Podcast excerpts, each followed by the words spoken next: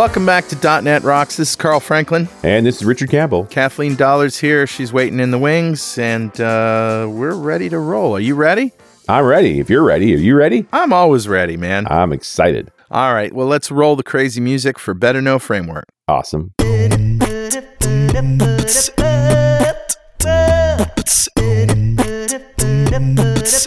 All right, dude, what do you got? This one came to me from Mr. Steve Strong in the App Ah, Next yes. world. Yeah, and this is uh, JSON to TypeScript.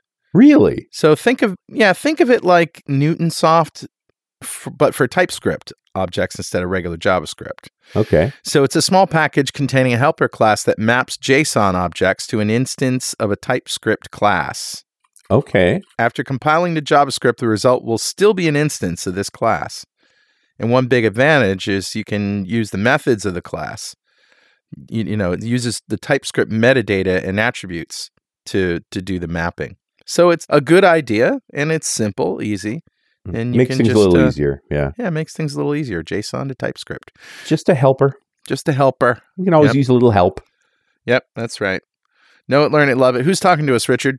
Grabbed a comment off of show 1433. So that's, you know, roughly a little over a year ago. We talked to Kathleen about C Sharp and Studio 2017, which had just shipped at that point. And, Yeah. uh, you know, and you know, it was a long show. Kathleen could talk. Yeah, There was a lot to talk about. You know, it, was a great times for C Sharp and it's been an exciting year. And we got a ton of comments on that show. Like, Yeah. People reacted very strongly.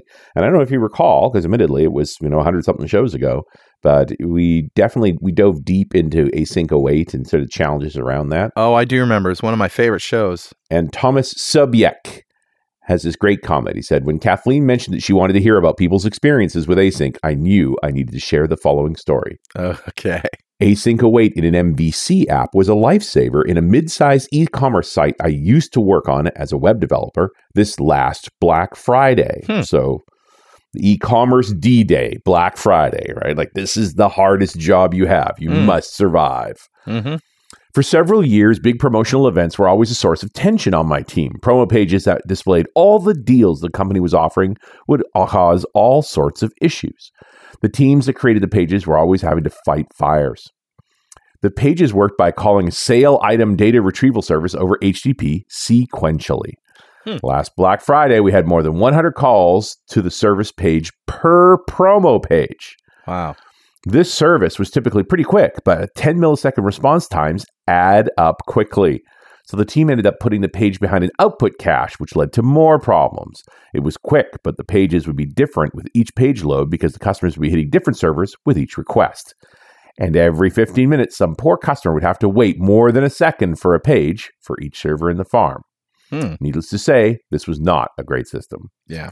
So last year, a colleague and I decided to try and fix the problem by making all the calls async, then aggregate them afterwards with the task.whenall. Okay. We used Siege to simulate loads on the farm, and we found the new async methods were slower on average, about 100 milliseconds, than the synchronous calls behind the output cache, which was one millisecond. Hmm. However, the standard deviation and maximum time to get a response was dramatically better with the async code.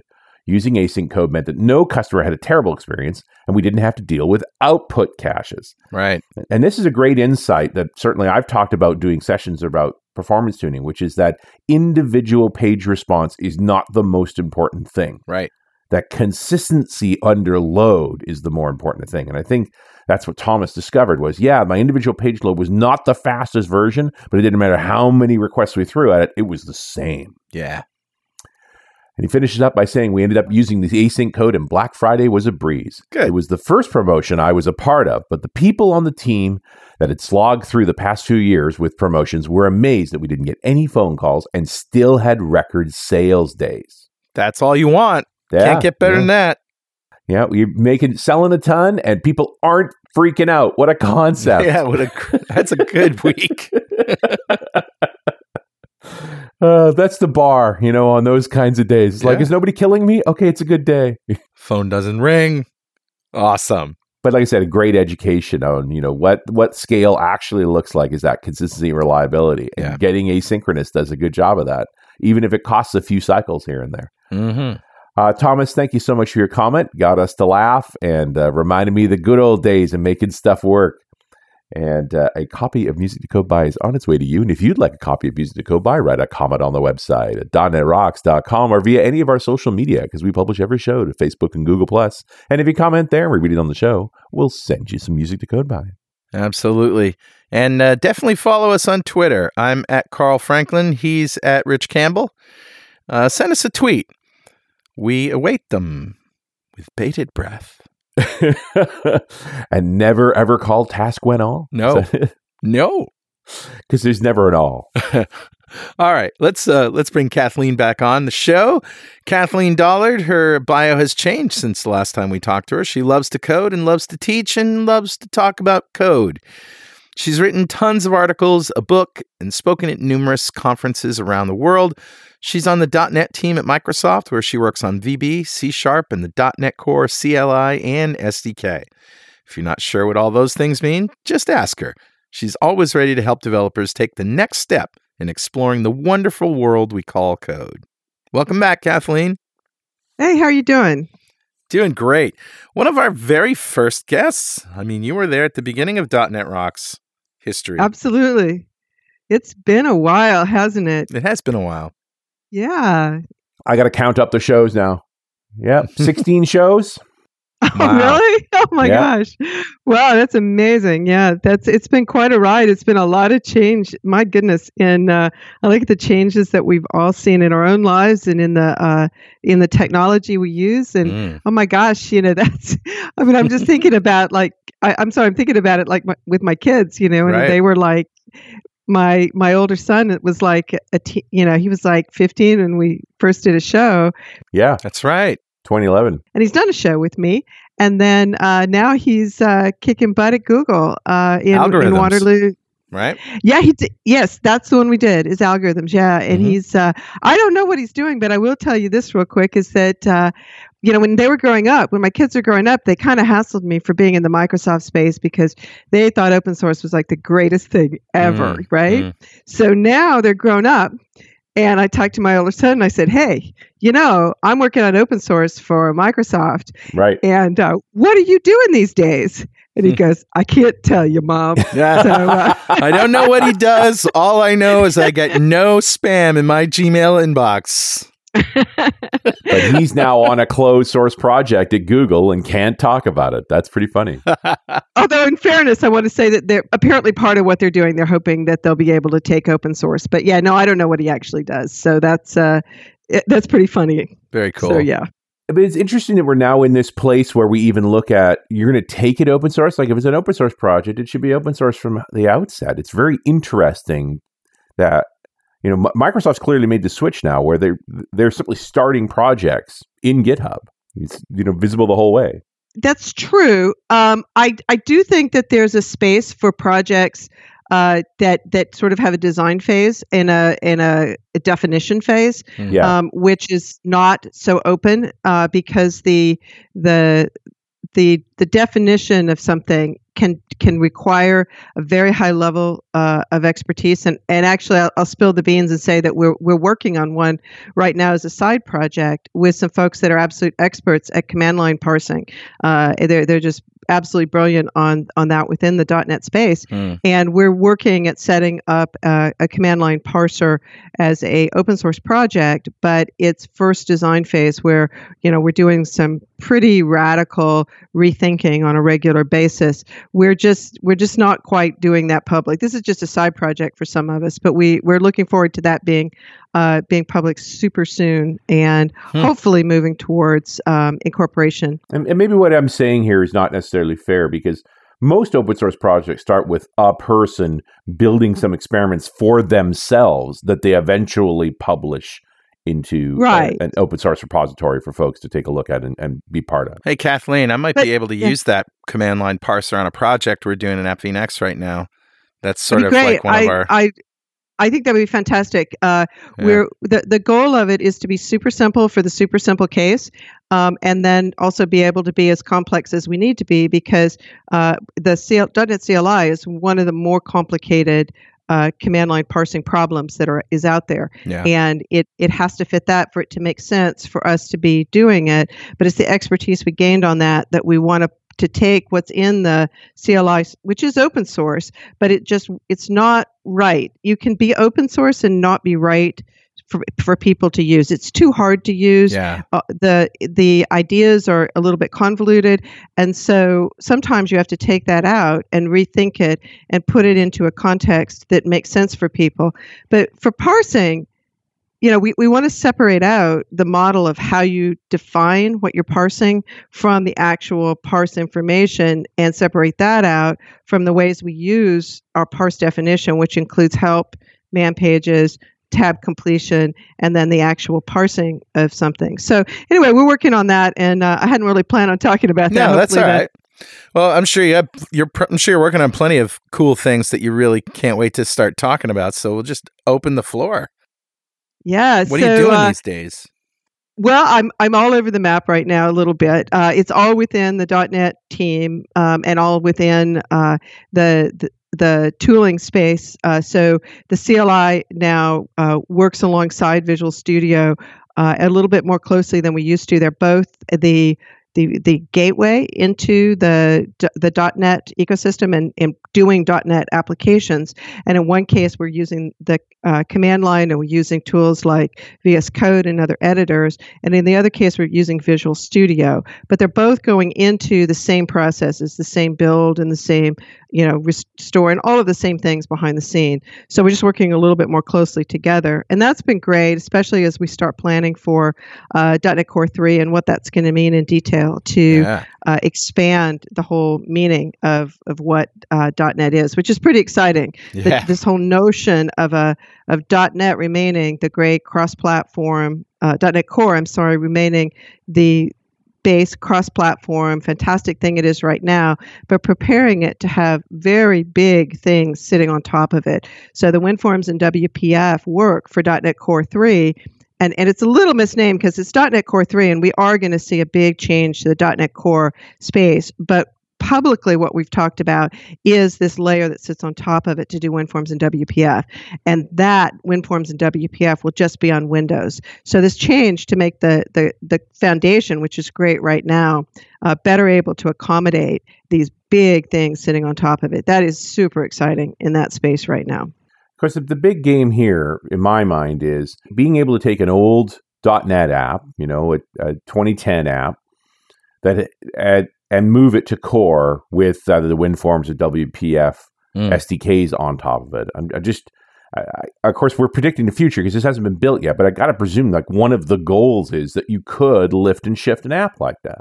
That's the that's the goal. And in what I I don't know where we're going to land on is what apps are going to be able to lift and shift. So Right. the idea is almost everything, but then we get into spaces that that just may, just don't make sense to take forward. I mean, we've had several XSLT uh, mechanisms over the years, and XML has been handled in different ways. Those are basics, and then we go on to things like workflow and other things that have been tacked on the side. So the the scope of what of that is going to be able to just lift and shift, I think, is still a bit of a question. Um, but there is a commitment to move in general, just to be able to move your app, and that doesn't include just C sharp apps. That's Visual Basic apps as well. And so the idea that we can get onto an, a new platform with fundamentally different deployment characteristics, it runs side by side, and and we believe that that is a, a it's a technical detail for our customers, Mm. but it's an absolutely critical one because by looking at running side by side with the platform, so you can have, let's say in the future, we have a .NET Core 3 and a .NET Core 3.1, which we would absolutely expect to have as our runtimes, those can run on the same machine. And Right. so you can't do that with the full framework. And it means that there's a certain element of risk every time you move forward. But if you don't move forward, there's an element of risk in terms of you know your your security story and your ability to keep your people up to date and everything else. So so right now you're kind of this moving forward is a bit of a scary thing and it requires a little bit of investment. Well, in the .NET Core 3 world, you'll be able to run one app on .NET Core 3, and on the same machine right next to it run .NET Core 3.1. And we're working, of course, on, on good stories on being able to call back and forth between things like mm. that and all that you would expect right. for making that ecosystem really work. And I think it's super important uh, for going into the future. You mentioned VB. How is Mr. VB doing these days? It's really great. I'm the I'm the VBPM, and so uh, yeah. it's in VB.net. Okay, let me say VB.net because VB6 is. That's the only VB we know now, right? When we say VB, it's well, of course that's true, but but there are some people that are that are still in, involved in uh, some paid support long term. Yeah. Microsoft keeps things going absolutely f- forever if our customers need it, and so the the VB6 story is is is quite different story. But VB.net is still very much alive, and it has it is moving it is not having a lot of changes to it. And that is something that we're we're working hard to understand and communicate about. But for the things visual basic does it does it really well right now. Sure. And so where do we want to change the surface area uh, is one of our you know we have hundreds of thousands of people every month using vb this is not a small number of people. Right. But but they're not people that i talk to very much, not this broader group of them. So some you had somebody who um, made comments because I said I want to talk to people that do async stuff. I definitely want to talk to people that are doing Visual Basic kind of in the trenches work to better understand what they need. But we don't particularly think that they want a bigger surface area, that they want a lot of new features. Yeah, they kind of want stability, right? Stability is is like it's not it's it's a really important thing and we don't talk about it enough in the industry. I i talk about legacy code on stage and and i i do work around this area of we spend most of our time and almost all of the time of any line of code exists in a state of of what I'm going to call legacy, but it's a stable state. The reason I don't like the word legacy is that we associate a lot of things with it. And right. all I mean by stable code is it's been checked in. So as soon as something works, you start approaching it from a point of view of change instead of a point of view of creation. Right. And as soon as you've done that, it's a fundamentally different exercise.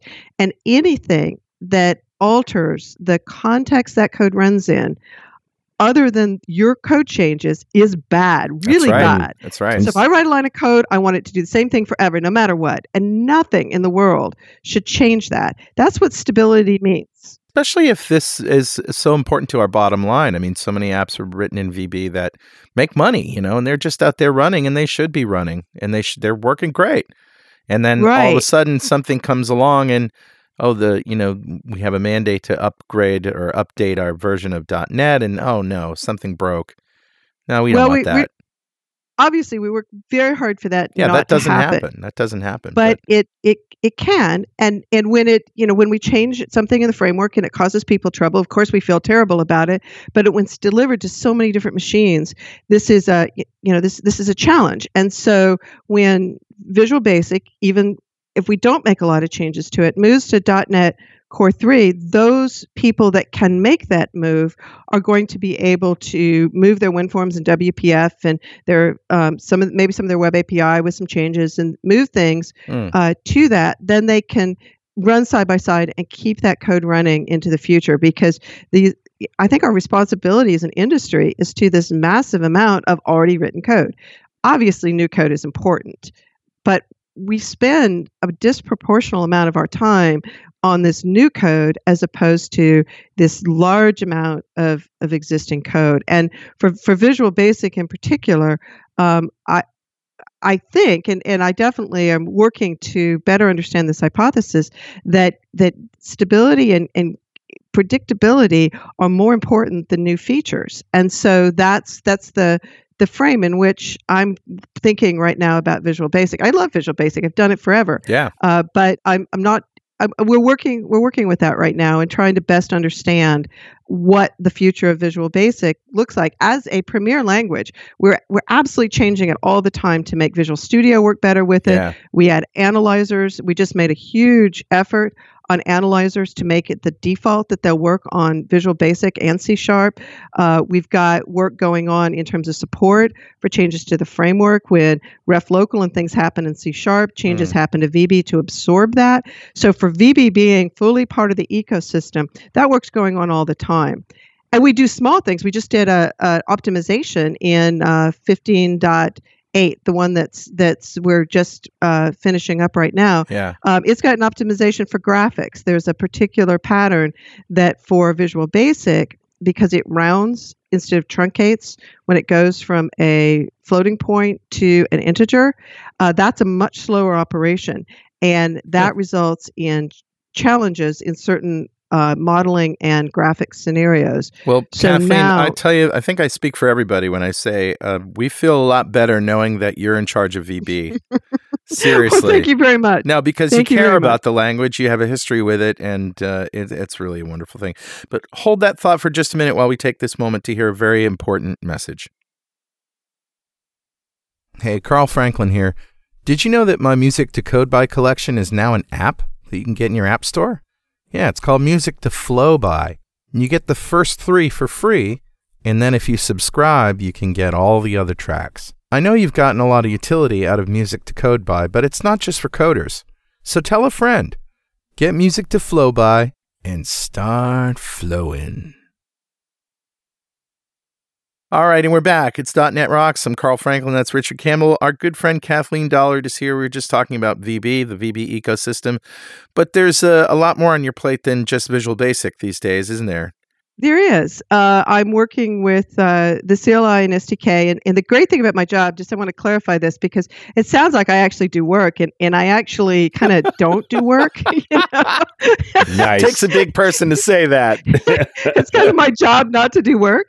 Uh, so um, uh, my job is is to is to work with and uh, you know guide, inspire. You know, it, it, I won't say direct because people are very self directional and and it's it's my job is to help.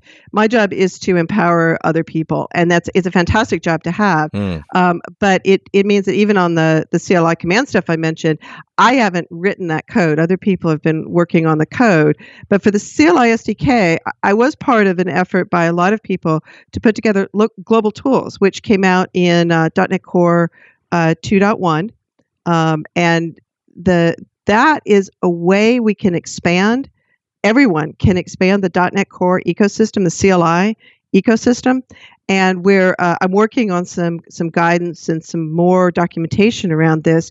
But if you have something that you want to run uh, as part of the the ecosystem, or even not, so let's just say that you want a way to uh, do a particular uh, check of against Git that it's not doing in a way you want. You can write the tool to do that. And then you can install it with global tools, and it will run on that machine as though it was it just as like any other application but to get it on the machine you just have to say net tool install dash g blah this is parallel to the npm dash g Right. It's- it's very similar to that so we've got that feature now and i'm very excited about it and and i look forward to the further growth of our tooling ecosystem so uh, Hmm. that's that's a very exciting thing i'm doing And, and that's latest bits, right? That's 2.1. We really we, we got that right after build, I think. It is. It's the it's the brand new builds builds. Uh, it's the brand new bits, and that's also uh, where we're. I think we've arrived at our uh, versioning number system. So uh, versioning, unfortunately, version numbers is kind of in my lap for the CLI SDK and Yeah. and .NET Core, Yeah, and I think we've arrived now. So I think that people can count on this uh, 2.1 will match the first two numbers will match between the runtime and the SDK, and then the rest of it you generally don't have to worry about. But the SDK can continue to roll forward in minor versions faster than the runtime with the dot hundreds. It's right now dot 300 for historic reasons, but Hmm. uh, but that that's good to get out the door and be done with. That's awesome. So, um, what is what was your what was your first day on the job like? scary and also it, it took me months not to just be amazed that my card actually worked on the door that i can, that they actually let me do this you know it's such an amazing it's just an absolutely amazing experience uh, for me and so uh, i was just like wow they're just like letting me do this and Yeah. then i've as i moved into languages because i started strictly with the cli and sdk which was totally new to me i mean i think i talked to you once about spending uh, some time on a mac and I had done that in a previous uh, a previous position. Mm.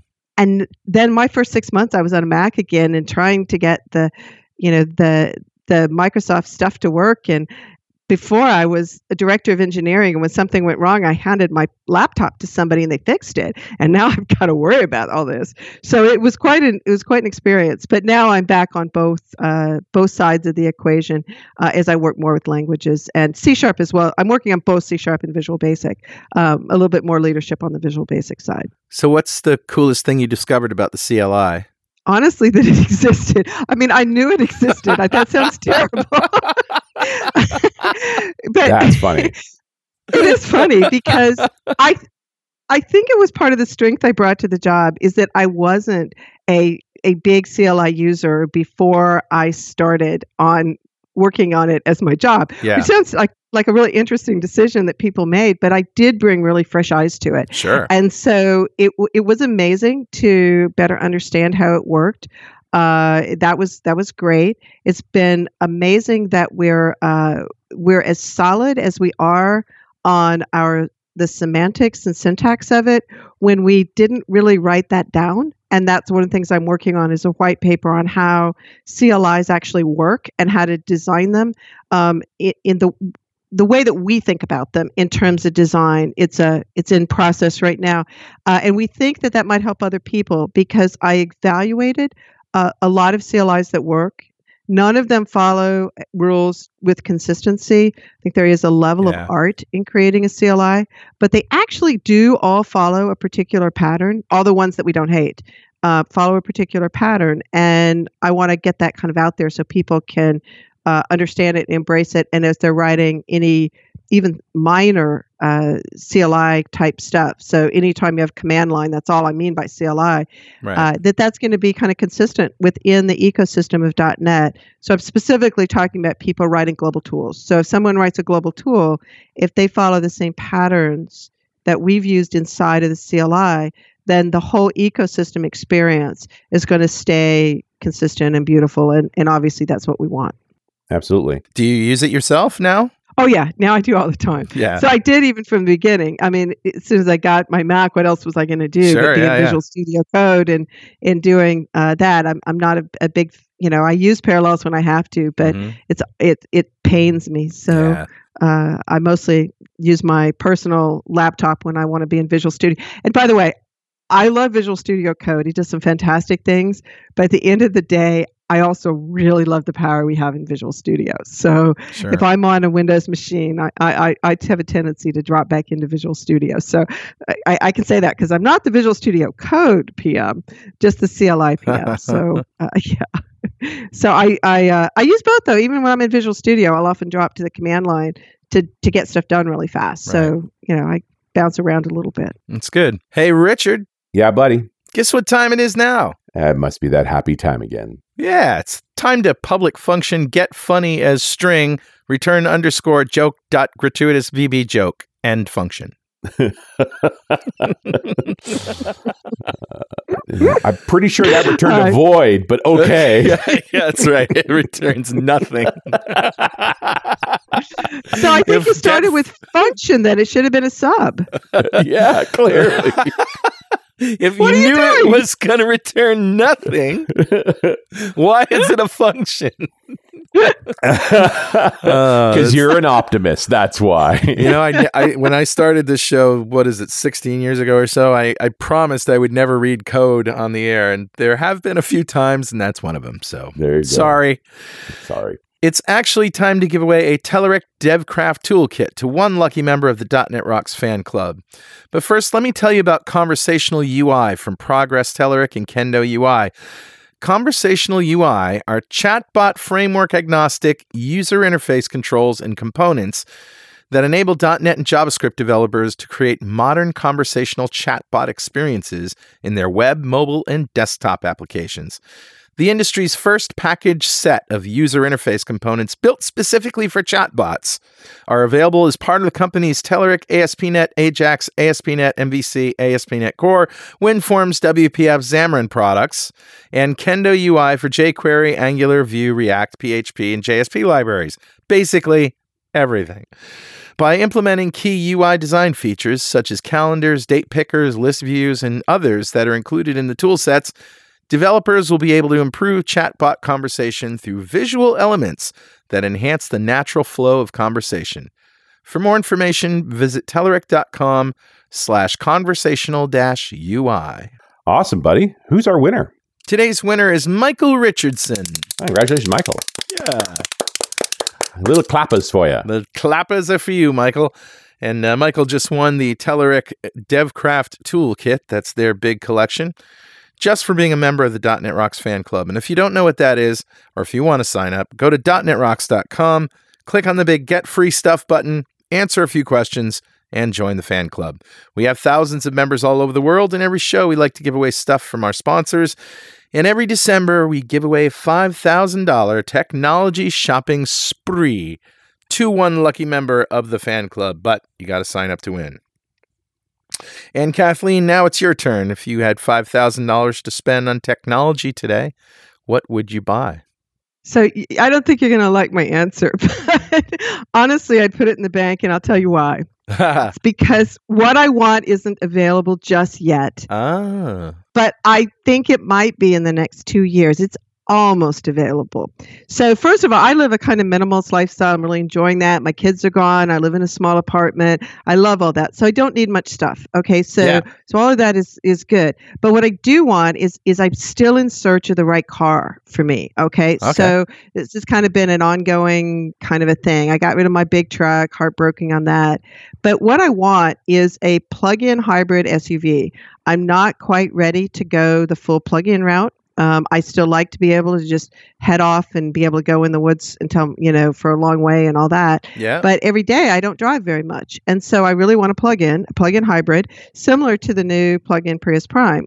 Except I really want an, an SUV, so I want a Mm. four-wheel drive plug-in hybrid, and there is a four-wheel drive hybrid in the Rav4, and some other people have been working in that space as well. Um, and so it's kind of like the the Chrysler Pacifica, except I'm not quite sure minivan is my style. I, I haven't Mm. quite gone there yet. So uh, that's what I. So I really am hoping that in the next year or two we're going to see a plug-in hybrid, uh, either the Rav4 or from somebody else. You know, the first time you have a minivan, it's because you have kids. The second time you have a minivan is because you have grandkids. So, I you don't know, have grandkids yet. I know, that's what I'm saying. So you may want to Yeah. put that off for a little while. So yeah. So but the Rav4, if if if Toyota comes out with a plug-in hybrid Rav4, you know I'm going to be like signing up to get that. That that's the car that I want. And after you know a very long time, you know now I get get laptops, which is what I always wanted. Yeah. So now I'm hoping eventually I'm going to get the car, which is what I what I really want. that's cool. And so uh, I, I hate to not go spend the money right now, but there's kind of not anything out there right now that I'm dying to spend money on. So I'm going to kind of punt that one and say I'm waiting for the thing I want to buy. well, that's cool. Because That's really Toyota mean, made the Prius for sure a long time was just a hybrid. In in fact, there, there were homemade plug-in versions long before they finally made one. Right. And they tried the first time and they kind of got blasted out by the EPA by saying that they weren't actually going very far at all on their Right. plug-in. So they kind of stepped back, re-engineered it, and they've re- they've released it again now. And the numbers they're claiming are 25 miles, which is plenty for me. Uh, Yeah. There are an Hmm. awful lot of days I don't drive further than 25 miles, but on that day that I do, I might not only be driving a long way, I might be driving a long way for part of that is like, you know, on back roads in, Right. you know, places where I don't exactly know how long it's going to be Sure. till I come out and trying to plan against a plug-in station for that. I'm just not ready to do it. And the off-road stuff, I don't want to be in a rental vehicle. So I'm just kind of like, okay, I'm going to stick with my. I have a 2012 Hyundai uh, Veloster, and I'm going to keep my little Veloster for a little while longer and hope that I can uh, get the car I want. So, you know, a- if you really want to go nuts, you can get a diesel hybrid and use veggie oil. Hmm. Put some solar panels on the roof to, to run the radio, and now you're just like freewheeling. All right, I keep that in mind, Carl. Nice. Yeah, sure. Well, they, you know, the Model Threes are finally coming out, and somebody's disassembled a, a damaged one. Of course, one got into an accident, so we're finally getting some data on the battery pack. Like that's, I think, what Toyota's always struggled with with those with the plug-in hybrids was their batteries just weren't good enough, And now that we're Yeah. starting to see, you know, the true leading edge of battery is coming from Panasonic slash Tesla, and they're that battery pack's only 200 pounds. Hmm. Like Yeah. it's yeah. it is it is literally science fiction compared to a lot of other battery work that's going on. I told you my story about the the Prius, right? Um, you know, the batteries are warranted for 10 years. Well, mine broke at like a month before the warranty ran out, Wow, and they replaced the whole thing. it's good. Yeah. It's very good. is awesome. Lucked out. as this battery technology starts to spread around, this 35 mile range stuff, like so forth, like it's just going to go away. You may still have a motor because you want that safety. You're going Right. to do the, the the hybrid thing to be able Mm. to charge the battery pack. But the battery pack's going to have 150 miles on Oh, it. I think it's going to be awesome. The one thing that that I I look at though is that so the Prius has approved out those batteries. I think in a variety of weather conditions, and the new Tesla battery that's still an air conditioned battery, isn't it? It's still cooled battery, but that's inevitable. All right. So yeah, that's You an know- interesting trade off there that we make, and certainly going to 200 pounds for a battery is just absolute mind boggling. That's like you know that's like you're like an oversized friend in the back seat. You know that's like not anything. Exactly. That's absolutely right. nothing, and so it's abs- that's a, a, an amazing uh, accomplishment, and hopefully we're going to see that across a range of, of vehicles. I'm really excited about where we're going with our next range of vehicles. I, I've said before that I think that the last uh, 15 years ish, you know, uh, has been like maybe 20 years has been like the most boring time in automobile technology. Um, there's been like very little exciting happening. But now I think starting a few years ago and going forward, we have lots of exciting things, including um, the safety stuff and the, the power stuff, which reminds me of one Yeah. other thing they really need to work harder on. I drove a Mazda 3, okay? And it's not the right car for me to buy, but it was a rental car. And it was absolutely adorable in its safety features. so He's so cute. it was so cute. No, I have to tell you why it was cute, cute. safety features. Safety features. They were adorable. Okay. so one of the safety features that I- I was driving in terrible conditions. Okay. And it was just rock solid. I love this little Mazda 3 in these conditions. But so one of the things it did is it had a lane change thing.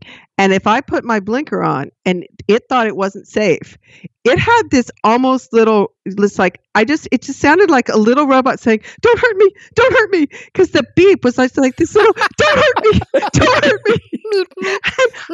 I think that's what the cars need to do because I, you may have been in some of the stuff where the lane change is, is, is like rant, rant, rant, and I'm like, it's not really what I want, you know. I no. wanted to just say, please, please, don't hurt me, don't hurt me. so Incoming. I love it. yeah, so that was that was great. I hope that we do get a little bit more humanity in the, the safety features uh, because I, do, I think it's great. I think lane change is great. I, I will admit that about once every year or two, somebody has to honk at me because I'm coming over on them, and I'm like, that should never happen. It should just never. I want ever some more happen. humanity in Visual Studio messages too. You know, You know what? some of them should be a little more soft. I, I think that I think that we have a ways to go both on that and the, the I think the bigger harder one is that the some of the runtime uh, ex- exceptions uh, are just like what the heck are you talking Yeah. about? Why are you telling me this nonsense?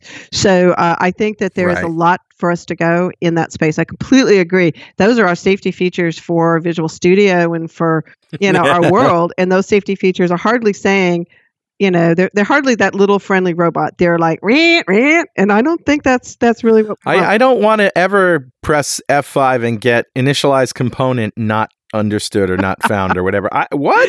yeah, Why is that my problem? yeah, That's your problem. yeah, yeah. It, it, it I agree with you. Okay, I think there's a ways to go on Yeah. that. I, I think it's a space that uh, you know it's it's always challenging to go back to those underpinning kind of spaces that really make a difference to people, but they're not like you know a big flashy strategic north star we're going to put WinForms and Yeah. wpf onto uh, .NET Core on Windows. You know, that's a big, that's a big. You can get behind that. Saying, yeah, our mes- error messages suck. It's a little harder to get behind that as a big strategic thing, but it would make a huge difference Sure. in people's lives. So, I mean, we've worked on that. I mean, the nullable work. We made the nullable message more sensible uh, a few, couple Oh, yeah. versions ago, and then the nullable reference work coming out should drop the number of times that you encounter uh, a nullable reference exception. That's the the work that's going on right now. And there's a new prototype of, out of about of that. There's a new prototype out if folks want to check out the build version um, of that. You can run it against your code. See if it finds any bugs, see how annoying it is, and then you can uninstall it because it's just a VSIX, so it's just an extension. You can uninstall it and then be in a safe non-prototype world again. So uh, that that's a something people can just go do for fun and and see how they like that feature and let us know whether it helps. Cool. Yeah, this this this whole battle over I'm on the standard framework and I feel like I'm left behind and I'm scared to death to move forward because I can't. I have I own a hundred apps. Yeah, you know, and if I install a new version of the framework, how many of those apps are going to break? Like just finding out what's broken. Yeah, takes days. Yeah, and I think that there's many, many layers of that problem too, because if you have 100 apps, they're probably in various states of repair on their test suites as well as on the apps themselves, if they had a test suite to start with. Yeah, what are these test suites you speak of, Kathleen? well, there's both the problem of not having them, and then if you have them, there's a tendency when you're in an emergency situation and you're trying to get something out the door and there's a test that's unrelated to your problem that's failing you're going to disable it and and that is is yep. an unfortunate thing but it does cause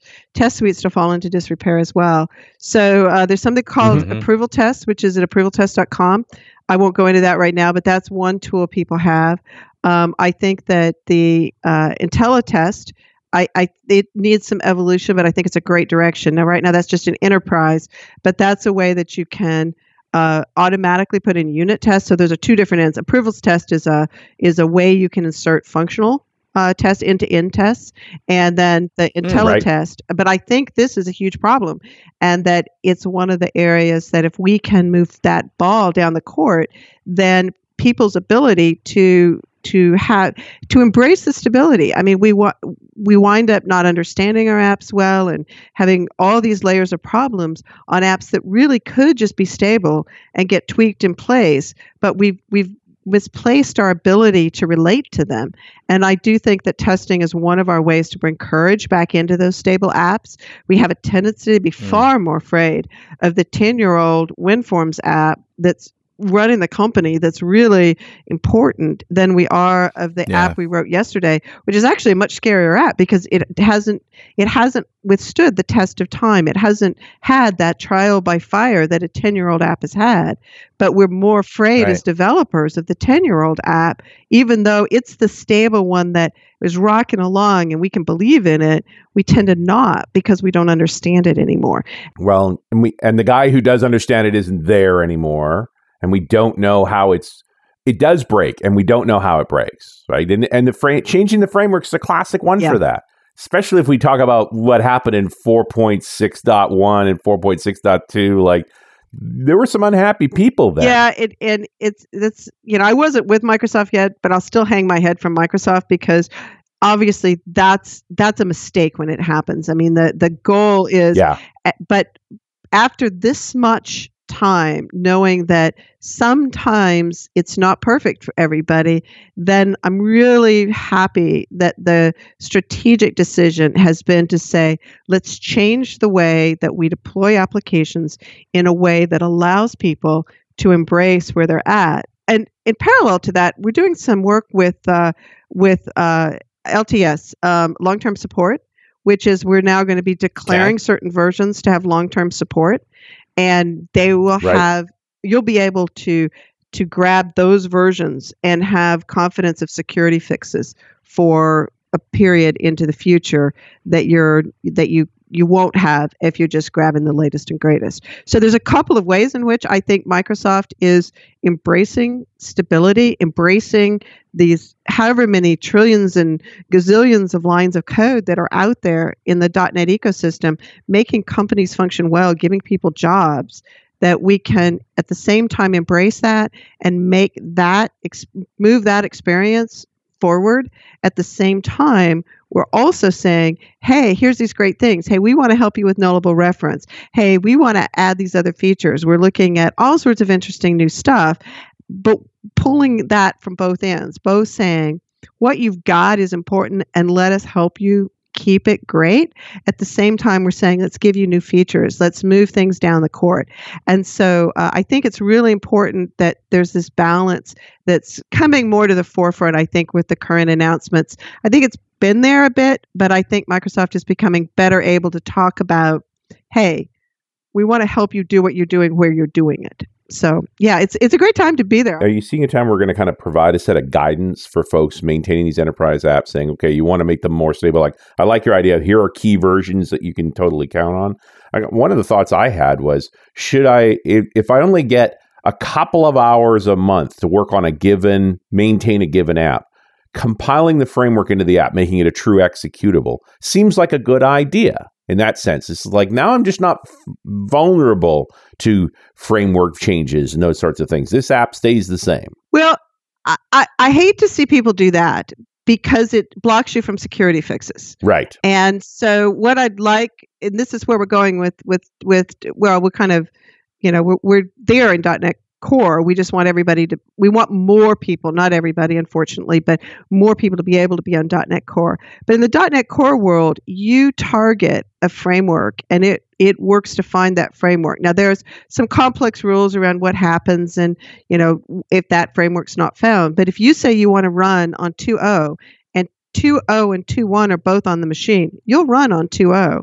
And right. then if 2.0 gets a security fix where it's like 2.0.3, then it'll say, oh, well, the 2.0 I have is 2.0.3. I'll run on that, and you'll run with security fixes. So I think that the mo- this model is really good. Um, and I, I'll spill the beans on something on that. Would you Uh-oh. like me to do that? Definitely. Uh oh uh oh, spill the beans here. Okay.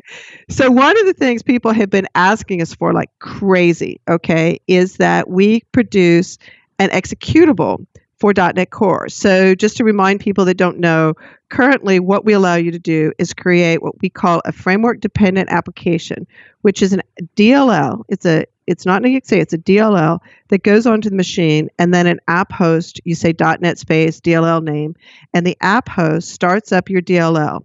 Now, the reason we need to do that is because the app host is platform dependent and your DLL is not. Your DLL is binary compatible across every place we run. Yeah. So that's the reason that we have that. Now, to get around that, you can specify the platform. We call it the runtime identifier or the RID. You identify the platform you're targeting, and then you can put the whole runtime inside of that. And that creates a super giant executable, right. but it's an executable. Now, it has right. to be targeted to a specific platform. It is no longer uh, binary uh, compatible across platforms. So that's what we've had available. What is going to be available? We're hoping in we're hoping soon. I'm not going to I'm not going to predict when, but we're hoping soon.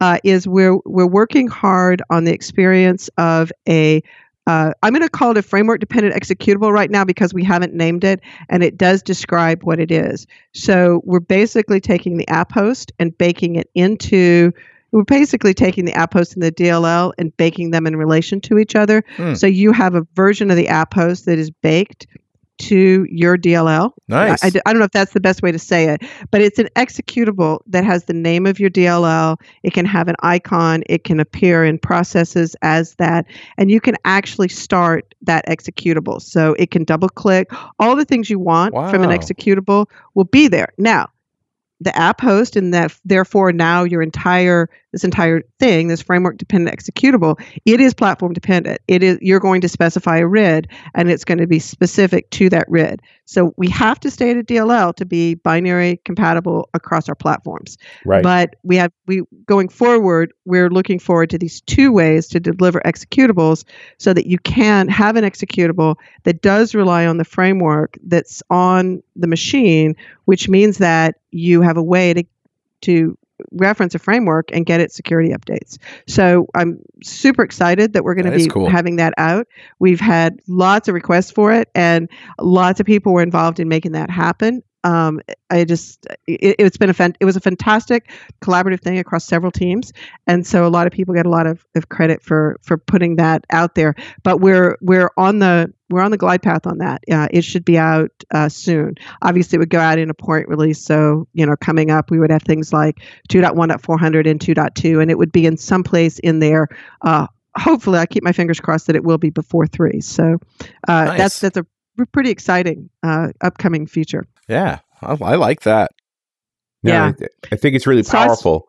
I, and, and I'm trying to balance knowing the time I've spent with enterprise devs around these problems whether or not you actually have the cycles to consider core three with WinForms. You know, you know, I did that interview on Channel Nine with uh, Hunter and Beth and uh, and Mads, and one of the conversation points that I think Hunter brought up was this: Look, we're not going to be able to solve the high resolution screen problem with in WinForms without breaking things. So we're going to make a separate library for this because you don't want to just jump across. It's going to change some stuff. And so you yeah. know you're going to be able to experiment essentially, make this commitment to go, okay, I'm going to lift this old app with running on WinForms up, going to drop it into a Core 3 with the new WinForms thing and, and then see what you get. I'm just eh, concerned about the compatibility. Like you're touching code that has been touched in a long time. Like it's going to be very challenging to just have that drop in. I, I do think that that there's a, a lot of challenges around moving moving both uh, both creating this thing that we're, we're going to be creating and then moving uh, moving code into it. I think that um, there's a lot there's going to be a lot of devil in the details on this and as we see it come to fruition uh, in whatever time frame we actually have a chance to work with real live this is what it's going to look like bits we're going to learn a lot about what does move easily and what doesn't move easily i'm also excited about it because i've always been a fan and i remain a fan of the winforms uh, model because yeah. i believe that there is a huge amount of what we do including something things as simple as i just want a real interface to test my uh, web API surface area, right. and I don't want to have to use a tool for that. I just want to create a, a test front end I can play with. Things as simple as that right. to real department apps and you know company apps that don't get used very often. There's just a boatload of places where for us to spend more than 15 minutes on a UI is not consistent with the problem we're solving. And so uh, having a mechanism by which we can create super simple, super fast UIs I believe is important in our future. Unfortunately, right now in our space, we can't do that cross platform yet. Um, I do hope one day we will have that. Uh, but right now, this when the the WinForms work will be specific to Windows. But at least if you have it there, you have a mechanism by which you can create super fast UIs that are you know they're also going to be fast to run. But here I'm talking about the development time. You can drag and drop and line things up and and just get all that done really fast. And then if you want a good looking app for all of the different Windows platforms, then you can go to WPF, which is an it's an amazing UI mechanism. It just does take a little bit more to get your job done if you're not familiar with it. So sure, and, I'm really excited about them for new apps too. The WPF designer has just never gotten to a place the WinForms designer got to. I almost wonder if we should be making a subset designer. This is not the full power XAML, but this is a WinFormish capable thing that will generate, you know, spit out WPF you can use. That would be a, that would be an interesting thing to do because it would also do what WinForms doesn't, which is provide a path for growth from a simple application to one that had the full powers of WPF behind it. Right now, you're kind of in WinForms, and then if you want more power, you rewrite your UI. You got to make this giant jump. Perfect. Yeah. Yep. Sure. Yeah. Now, I should mention what's not going to go. The, the, and the big thing that's going to be painful for people that won't go, um, and it's it's a big it's a big thing, which is that um, the web forms apps, and I have huge soft spot for web forms developers and people working on that because there are some technologies that, in my personal opinion, we should leave behind, and web forms is on that is on that list. And yeah. I'm I feel bad about that. I feel bad about saying it, but it was a it was something that made sense when it was created, and it's yep. really tough to justify today. Forcing it forces two models on top of each other mm. that don't fit very well. And so, web forms is, is, I've not heard anything about web forms going forward. Uh, I wouldn't anticipate it going forward. So, if you've got a web forms app, sad moment. Um, but I, I would like to say again that the full framework is is not. I mean, we're not abandoning full framework to do no, core. Sure. That's not what's happening. And so you know the real the real cool stuff is Blazor now, isn't it? What do you think? Oh, I'm I'm still waiting to see on Blazor. I have to say that because it's uh, it, it's really interesting technology. I'm just not convinced that that the I guess I, I, still don't think the browser is the right place to do certain UIs. And so uh, it's interesting, and I might be proved totally wrong. I mean, remember, I'm the one that didn't think this internet thing was going to go anywhere. so, True so confessions don't ask me for you know for my crystal ball has been very fuzzy at times. So i'm not sure i'm the right person to ask on that but i am extremely excited that we're walking down the path of can we do Blazor yeah. But i just still feel it's an experimental thing. It's it you know when we label things experimental mm-hmm. they're experimental and we might abandon them and we do abandon some um, we have yeah. other things that I, I want us to come back to and learn from, like code contracts was experimental. Yeah. So code contracts is not supported on core because it's not the right model for core. It works at an IL level. It isn't the right way to do it. But so now we're pulling things from code contracts into the compiler. So it's not even a separate experience. And right now we're doing that with the big one for code contracts, which was knowing where you're nullable and understanding mm. your nullability. And so by addressing that one, we're kind of ticking a box. It'll take a while to tick all the boxes on code contracts. That's but, what I should have done. I should have put the nullability uh, attribute on my get funny function. oh. then at least it'd return a null. And you'd expect it you know? yes, yes, yes. That would that would have been good. Yeah, yeah, yeah, yeah, yeah, yeah, yeah, yeah. I, I yeah. appreciate, you know, if there's a theme coming across in the show, it's this we Microsoft is watching what you're doing. Like depending on how people use Blazor is what's going to ultimately happen to Blazor. But I, I hear the very much the same thing around these moves with Core 3 and the framework what are people doing with the framework? What kind of apps are they willing to ma- move forward? What features did we need to have? Because you, you can't just automatically build everything. You got to build the things that people need. Right. I I think there's truth in that. I think on Blazor, and when we say something is experimental, it's also still open whether it's technically going to be as feasible as it looked up front.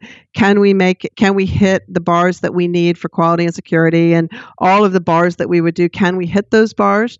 Uh, there's great people working on that, and and I don't want to be pessimistic about it. Um, I just want to you know, experimental means, you know, we haven't decided if it's strategic. I think Blazor would be strategic if we could do it. We haven't decided if it's technically going to land where we need it to. Is it going to fill all the goals that we need it to? And on that, it's, you know, in order for Blazor to be right, it has to have a super good relationship with JavaScript and the and the uh, and the DOM model. So we, yeah. we have to be yeah. able to if we just put Blazor on a machine, it's just Blazor sitting on a machine. Or that's not what that doesn't make sense. So if if we can't interact with other things inside the browser, and that work is going on. I mean, it's not like this is a surprise, but there's I I have not yet seen that like baked into something I believed, yes, that's completely, I could see using that. And that's why it's marked as experimental. And hopefully we will see great stuff from that in the future. Um, I'm just in a little bit of wait and see. It, things are marked experimental. I stay in a little bit of a wait and see on it. So sure. that that's the. Um, sure. Yeah. So uh, what's in your inbox? What are you doing oh, next? Oh gosh, uh, getting a getting a um, uh, expense report out right now. But yeah, no, that's uh, my inbox is. I don't know. We've got uh, we've got repo tools. That's that's big upcoming thing. Mm-hmm. Uh, the repo tools is global tools uh, that are associated with the. We don't know what we're going to call them yet, but they're associated with what you download from GitHub. This is the major use case for it. Is that if somebody has a uh, a, a project and it's on GitHub, whether it's a solution or a project or a set of files or a set of solutions or whatever it is on GitHub, we want the the people that are maintaining that to be able to control uh, the tools that are available. They want to be able to say, in order to do this, you're going to want this tool, and then have that tool installed uh, when the repo is cloned. So there's that work is going on, uh, and I'm just also catching my breath from two one. Yeah, so right. I guess that's the you know. Uh, yeah. Well, it's great. Where are we going to see you next? Are we going to see you in uh, at Dev Intersection in December in Vegas? I will be at Dev Intersection, and I believe I will be at Heartland Developers Conference. And I have a slow year this year, so uh, I may not be too many other places. But I am uh, definitely looking forward to Vegas and I'll be doing a workshop there as well as doing the uh, t- a couple of talks. So I am definitely looking forward to that. Looking forward very much to Heartland, and uh, then I'm going to just take it easy and focus on some other things uh, for the rest of the year. That's great, Kathleen. Thank you very much for talking to us. It's always a pleasure. Great fun. Thanks for having me. All right. And we'll see you next time on .NET Rocks.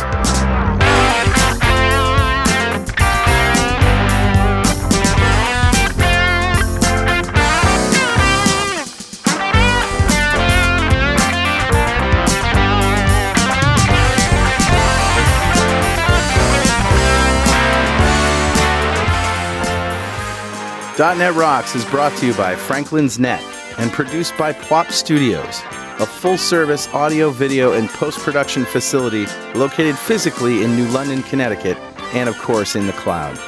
Online at pwop.com. Visit our website at dotnetrocks.com for RSS feeds, downloads, mobile apps, comments, and access to the full archives going back to show number one recorded in September 2002. And make sure you check out our sponsors, they keep us in business. Now go write some code. See you next time.